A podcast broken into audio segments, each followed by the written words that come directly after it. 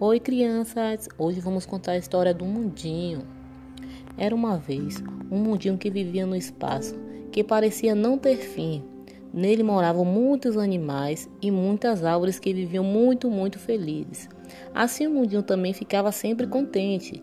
Gostava de ouvir a música dos pássaros, o som mágico de suas cachoeiras, de sentir o leve perfume de suas matas e doces flores e de ver os animais brincando sem parar nas terras e águas. Um dia, de repente, chegou lá um outro ser, um homenzinho. Todos olharam para ele um pouco assustados, pois não o conheciam. Então, um mundinho muito amável já foi dizendo: Amigo, sejam bem-vindos. Você pode habitar aqui conosco. Ele agradeceu e ficou. Passaram-se alguns dias e chegaram outros homenzinhos para morar lá. O mundinho era muito legal. Sempre sorria para eles e os ajudava. Após alguns anos, o mundinho foi se modificando muito, já não sorria como antes e chorava tristemente. Os homenzinhos cada vez mais tomavam conta dele, invadindo suas florestas, destruindo as para construir coisas que achavam importantes. Essas coisas soltavam fumaças, chuzavam os rios e lagos.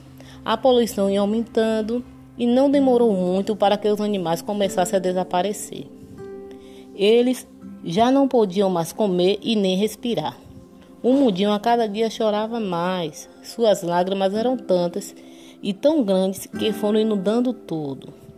Os homenzinhos ficaram com medo, Alguns estavam se afogando e morrendo.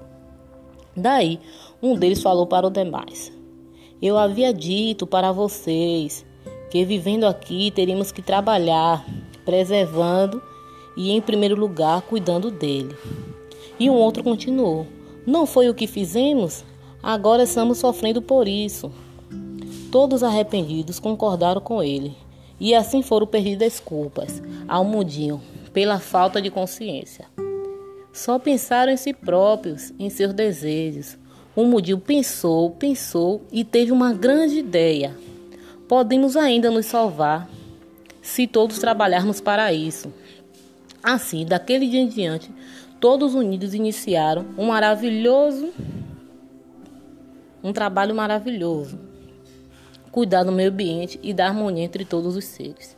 E assim se encerrou essa história. Fim.